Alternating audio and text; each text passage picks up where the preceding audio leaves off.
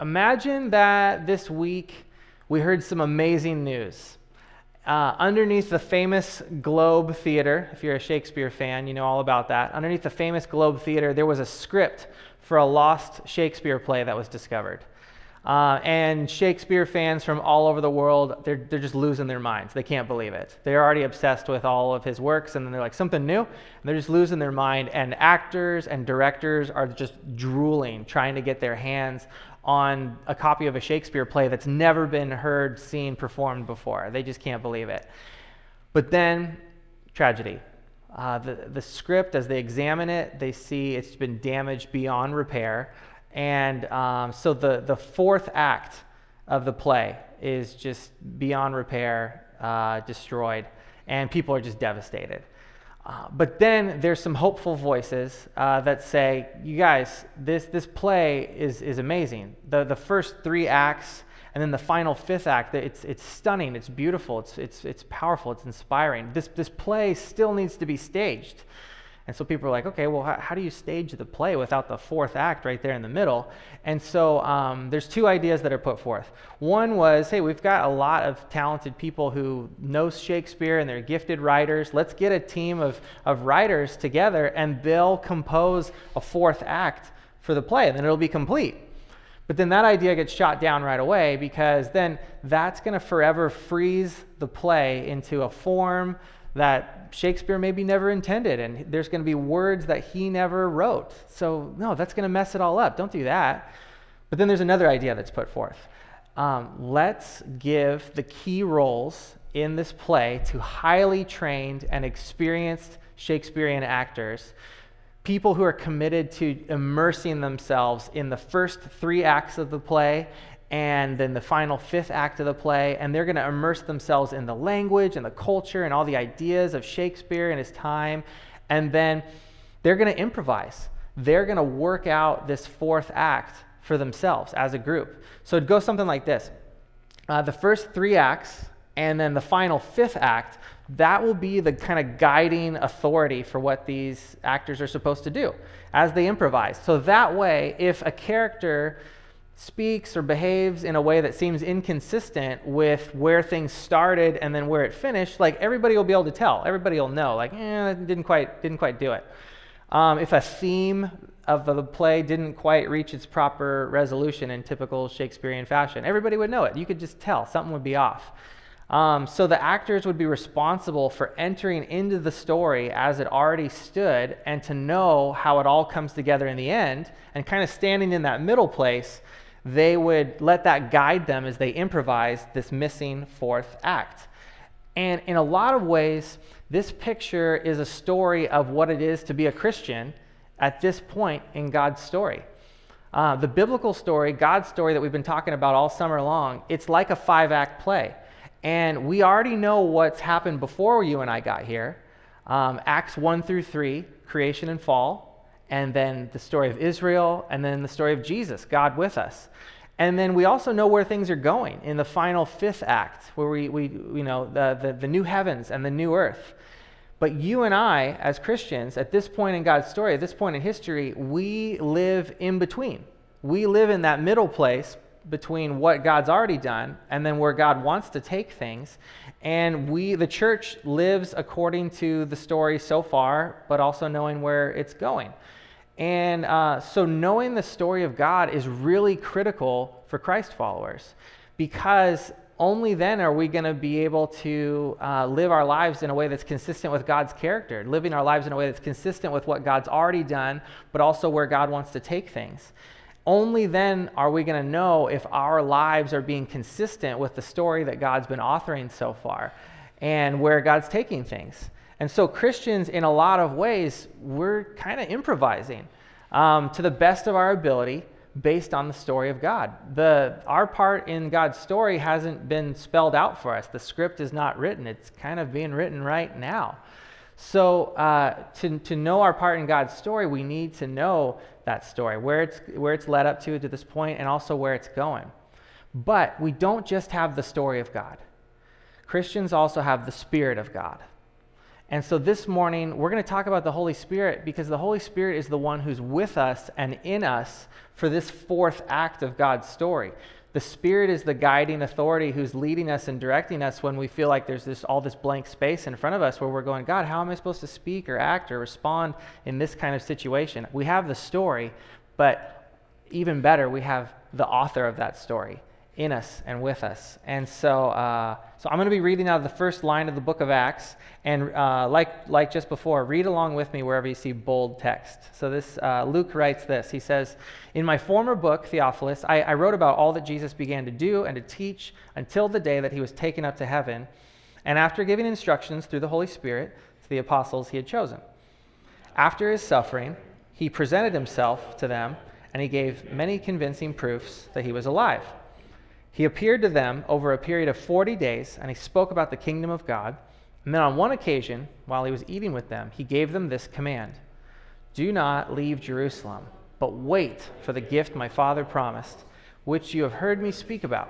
For John baptized with water, but in a few days you will be baptized with the Holy Spirit. Man, how's that for a teaser trailer? Here's what's coming. So, Luke, he's the author of the Gospel of Luke, which talks about the ministry of Jesus. And then uh, he's also the author of the book of Acts, which is almost like part two, which is then telling about the ministry of the church. And he starts off in this biography of the church saying, um, This is the beginning of all that Jesus began to do and teach. He says, I, I wrote to you about all that Jesus began to do and teach. So apparently, Jesus had more to do. Um, and so then he's talking about that in the book of Acts. Here's all that Jesus began to do and teach, but now Jesus has more to do. He has more to do and more to teach than what was possible in that short three and a half years of his earthly ministry. And so he's going to work now in a new mode, in a new way, through whole, the Holy Spirit, who is going to be given to be working through his followers. And so uh, Jesus' mission, we're supposed to understand, it wasn't complete until the Holy Spirit was given. There was still work to do. That's what John the Baptist said about Jesus. He said, uh, The Father who sent me to baptize in and with water said to me, He upon whom you see the Spirit descending and remaining upon him, this is the one who baptizes in and with the Holy Spirit. So that was the work that Jesus came to do, and his work wasn't completed until the Spirit was given. And so um, this morning, I want to ask two questions about this part of Jesus' work. Question one What does it mean uh, when we read the one who baptizes in and with the Holy Spirit? What does, that, what does that mean? And then question two When does Jesus baptize us? So, what and when? And so, first, what does it mean to be baptized in and with the Holy Spirit? And are there, how do, are there ways to express what that means? So, for one thing, it means that this great promise of God has been fulfilled. This great promise that God made, where He said, I'm going to pour out my Spirit upon all people. Joel 2, verse 28 says this And it'll come about after this, I will pour out my Spirit upon all people, and your sons and your daughters will prophesy, your old men will dream dreams, your young men will see visions. So, what we're meant to understand is that in Jesus, the great expectation that God's going to pour himself out on humans, that's being realized when the Spirit's being given. God kept his promise.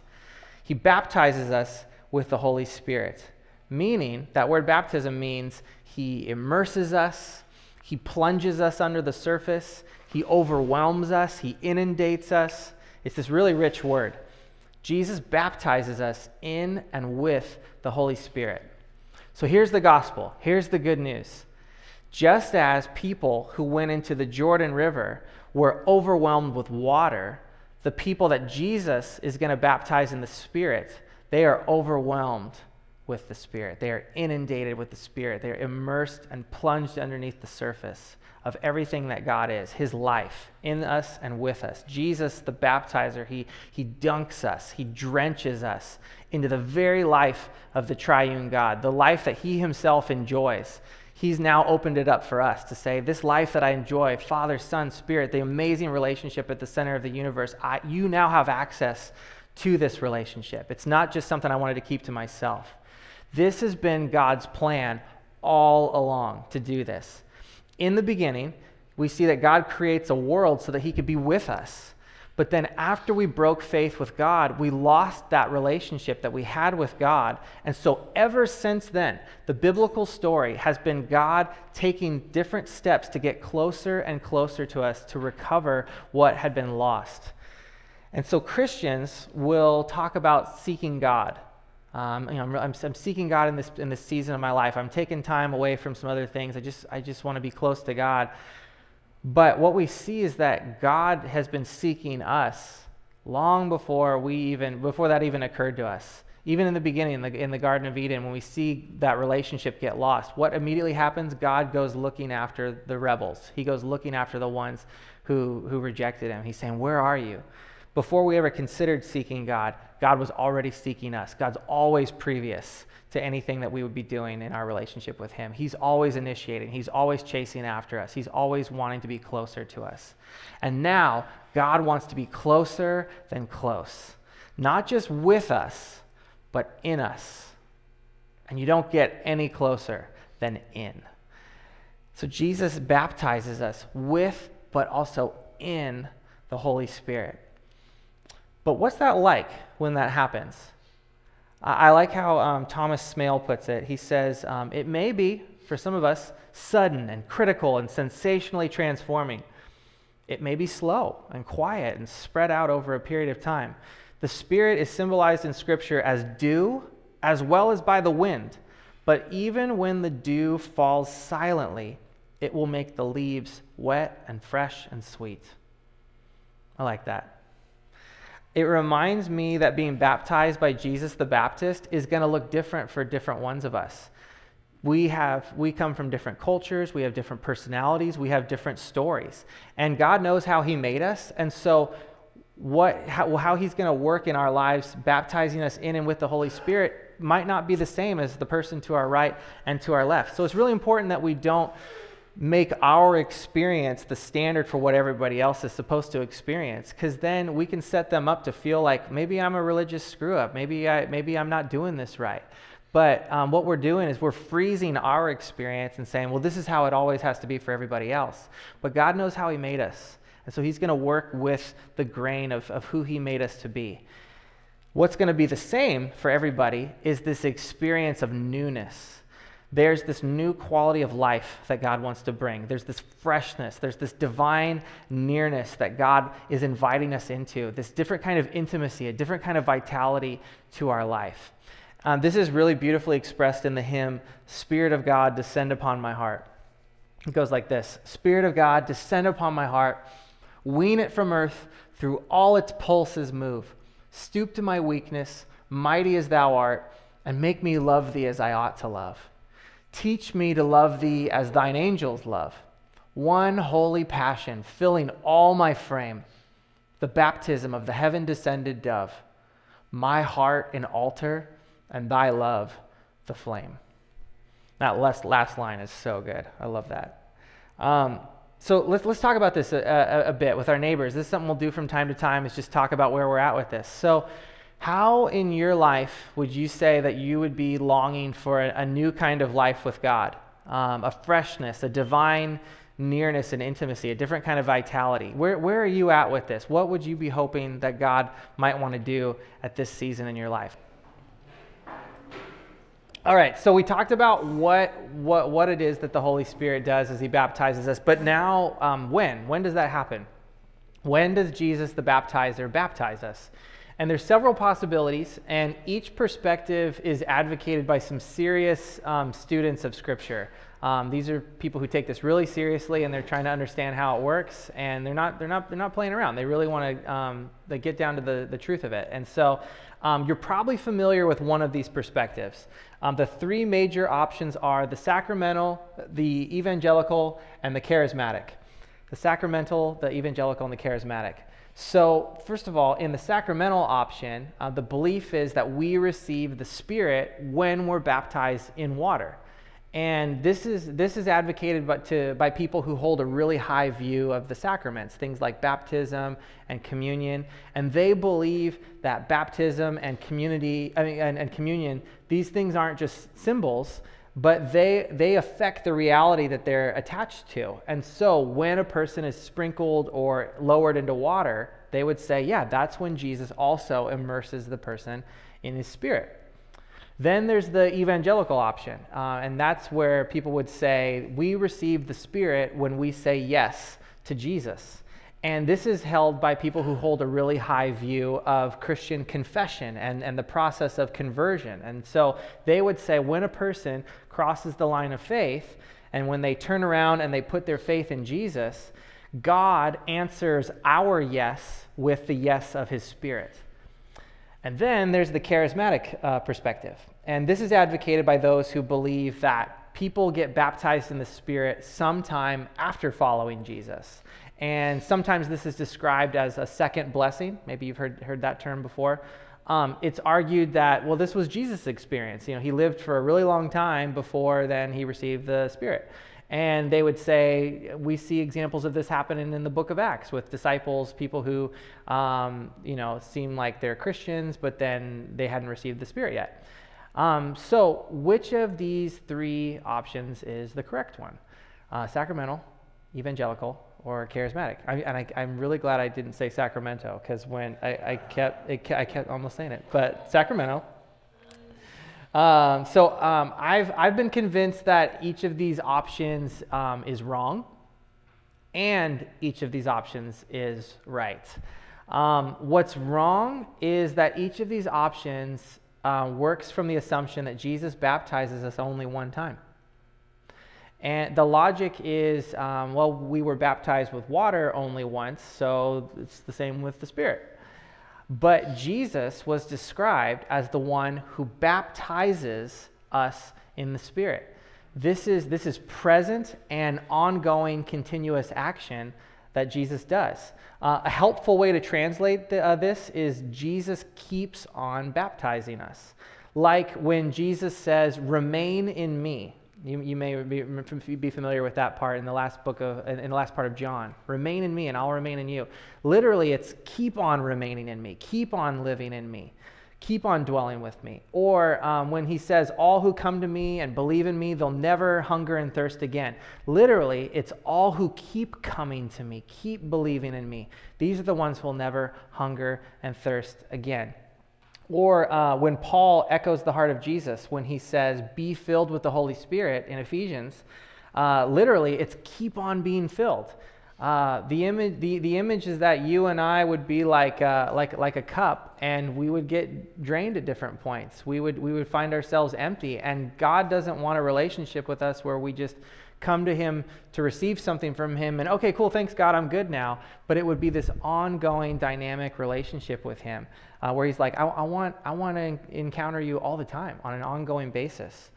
Jesus keeps baptizing us in the Holy Spirit. And why?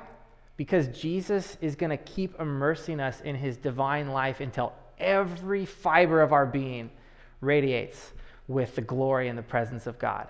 God wants to finish what he started. He wants every part of us to be filled with his life and for us to be drawn closer and closer to him.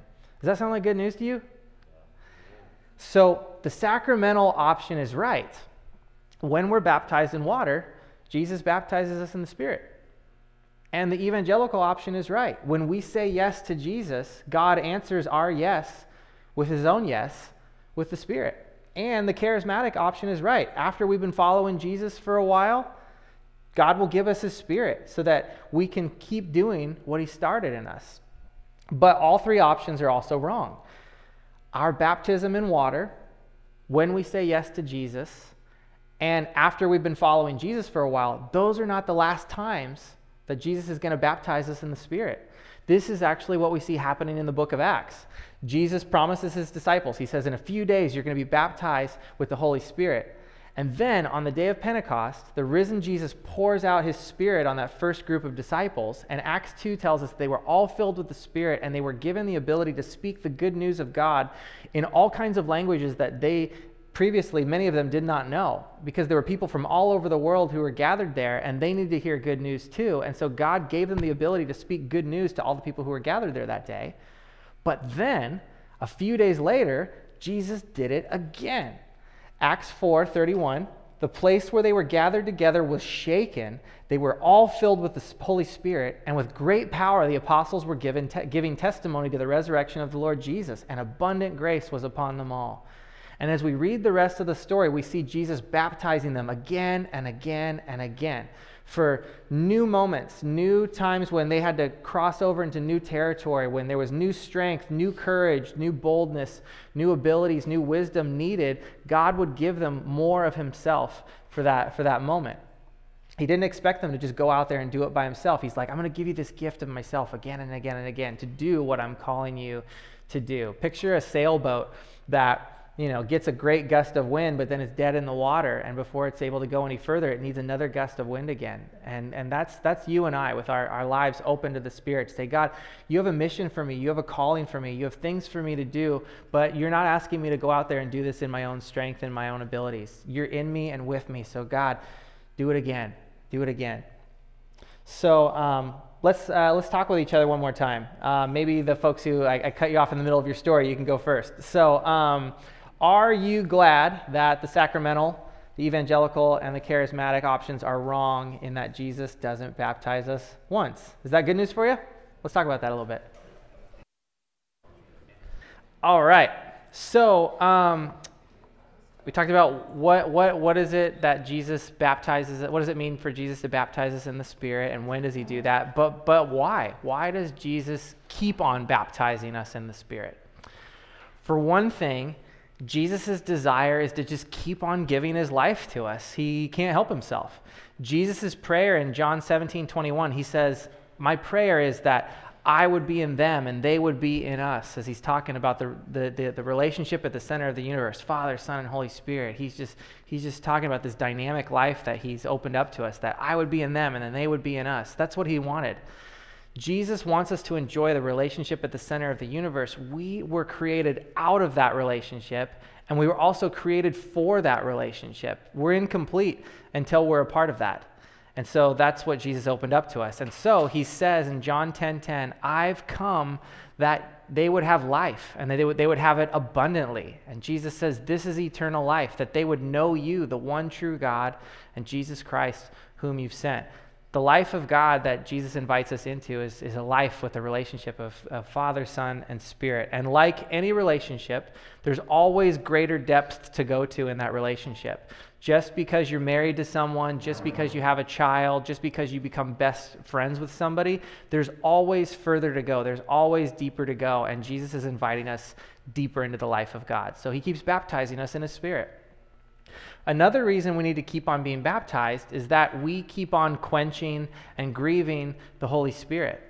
Uh, Paul, he's an early church leader, and he calls out a warning to us. He says, Do not quench the Spirit. Um, it's, uh, it's, it's, it's like this candle here. Um, God's Holy Spirit in us and with us is, uh, is like God's light uh, to be with us, to give us guidance, but here's the thing um, you and I, we can choose to we can choose to walk by this light.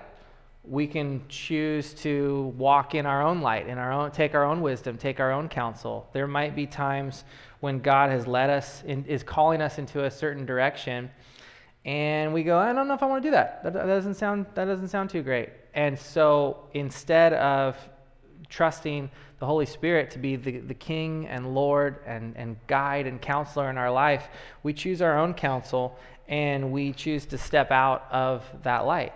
Um, and usually, for a lot of us, I mean, you think about somebody in your life and, and just they just egregiously sinned against like their, their their spouse and their family and they just they just walk out on them and they completely abandon them and they're just like I know that person how could they do that usually with that person, it wasn't like they woke up that morning and they're like, I'm going to completely wreck the lives of these people in my life that I, that, that I care about. Nobody wakes up like that. Um, usually, what happens is, for in whatever way that we've walked away from God's best from us, it's, it's these small exits away where we just go, eh, I know I'm supposed to be going this way, but this way sounds better. And, and, it, and, and just appealing to our own selfishness and selfish desires and laziness and things that we want to do, we, it's just it's not one big dramatic, you know, slap in God's face, moving away from God. It's it's usually a lots of like just little small exits. But over time, enough of those things accumulate to the point when we're no longer walking in the light of God, and then we would be in we would be in darkness, and suddenly we would just wake up and realize like I haven't man, where's God? I haven't heard God's voice in a long time. I haven't sensed God's presence and, and leading in a, in a long time. And we can even get mad at God for that. God, where are you? But what it comes down to was that really what happened was we kept saying no again and again and again to the point where God honored that no and said, okay, you don't want to walk in my light? Then I'm going to withdraw my light. And we have quenched the Spirit. That's the picture. And so God needs to keep on baptizing us. But there's another reason for the keep on. Um, Paul writes, Don't grieve the Holy Spirit of God, by whom you were sealed for redemption. Again and again, we do things that wound and break the heart of God, especially in our relationships. We harbor anger against other people, we nurture bitterness, we gossip, we slander other people. And the Spirit is at work to bring unity among Christ followers. But and we're called in Ephesians 4, verse 3, it says, Make every effort to keep the unity of the Spirit through the bond of peace. But if we are refusing to work for reconciliation in our relationships with other people, and to work for healing and forgiveness, and to the best of our ability to know that we've done everything to salvage that thing, if we're refusing that, that really breaks God's heart. And the Spirit is not going to honor our lives with His presence. He's going to make us miss Him. We're going to feel the, the pull and the distance of that relationship because He's like, that's how I feel about this relationship gap between you and this other person. So, again and again, we're in need of a cleansing bath. Again and again, we're in, we're in need of a showering of, of God's new grace. Now, if, if that's us, if we feel like yeah, uh, I, I could tell you about quenching the Spirit. Yeah, I could tell you about grieving God's Spirit. What's the way back? Is there hope? The Holy Spirit has a lot of different roles in our life. And um, one really beautiful role is what's called the spirit of adoption. Romans 8 tells us the spirit that you received um, brought about your adoption to sonship um, or daughtership. Uh, it's just that's a, that was we'll get into that at, at another time, what that means. But it's a, it's a really beautiful thing. Um, but we've been adopted uh, with God as our Father. And by Him we cry out, Abba, which means daddy, father. The Spirit Himself testifies with our spirit that we're God's children. So the picture is this um, As a child, when you woke up in your room from a nightmare, as a child, when you woke up alone in the dark, wasn't it your instinct to cry out for your parents. Some of us are parents uh, currently of young children, and this is, this is our reality where we're, we're the ones who are hearing, Dad, Mom. That's what the Holy Spirit prompts us to do in our relationship with the Father. Those moments when you and I are in darkness, those moments when, when we've wandered far from God's heart, when we've, we've, we're, we're living in darkness, and then something in you cries out, Dad, I screwed up. I, I, I blew it again. I didn't, I didn't want to be here again, but here I am. And, and I'm in the darkness, and I, I know this is not where I'm supposed to be. I know this is not what I want for myself. I know this is not what you want for me. Dad, come and get me. That is the spirit of adoption at work in you. When um, your, your first step would be to, to cry out to God and just say, God, Dad, I miss you. I'm in the dark. I'm alone. I'm scared. That's the spirit of adoption at work in you. So the first step would be to cry out to him and then return to him and return to whatever it was that he was leading you to do, however he was prompting you to obey and respond. In repentance, we go back to those crossroads moments when we had a choice to choose God's way, but we said no. We go back to those moments, but this time we say yes to God. But there's another reason for the keep on at the beginning of our journey with Jesus, none of us are ready to handle the fullness of God's presence in us and with us. After all, we're talking about being filled and permeated with God. Who can handle that? So the filling happens in stages. Uh, grace upon grace. That's how the, the disciple John describes it. Being transformed from glory to glory. That's how Paul describes it. God is committed to keep on filling us with His Spirit until every part of our being radiates with His goodness and with His presence and with His life. But there's one other reason for the keep on. And that's because not only are we not ready, many of us are not willing for God to fill us. Not willing? Why not? In a word, uh, fear we, uh, we get afraid that if I open up to Jesus' baptism, it's going to make me look weird. I've, I've seen some people who are supposedly baptized in the Spirit, and that looks, that looks freaky. That looks weird. I don't, I don't want any part of that. That's really strange. I know that fear. I know that fear of, of, of, of appearing weird. Um, or we're afraid that if we open up to Jesus' baptism, we might get swept up into something that's beyond our control. And, and I know that fear too. That's a fear for me to not be in control. Well, the fact is, it is beyond our control because the Holy Spirit's beyond our control. This is the living God we're talking about. This is not a, some force that we can control and manage and lasso and, and, and use for our own means. This is the Creator God in us and with us. Jesus said, this is how he described the Spirit. He said, The wind blows wherever it pleases. You hear its sound, but you can't tell where it comes from or where it's going. And so it is with everyone who's born of the Spirit. You can't control the wind, and you can't control the Spirit. And so, out of fear, we settle. We settle for a manageable form of religion, and we hold the full reality at arm's length. And I love, uh, I love the, I love this moment here in The Hobbit. We don't want any adventures here, thank you. You might try over the hill or across the water. But out of, uh, out of fear, we, we domesticate the wind and the fire of the Spirit. And we, we settle for a Christian life that's predictable, that's safe, where we feel in control, even if it's no longer satisfying we just say, well, this works for me. I know how this goes. There's nothing that's going to be unexpected around the corner, even if it's no longer satisfying. But we don't need to be afraid of the Spirit and His baptism because, for the simple reason that we were made for this baptism. From the beginning of God's story with humans, God has revealed that it's His passion to give His very self to the world. He's always getting closer and closer and closer. God made it clear that his intent is to fill the whole universe with his glory, with everything that makes God be God, that there would be no place where God could not be known or experienced. Jesus' baptism doesn't make us weird, it makes us human, it makes us fully human.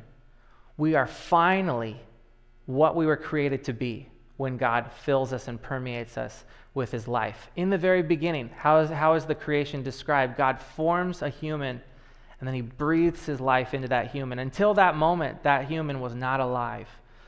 God's intent is not to make bad people good.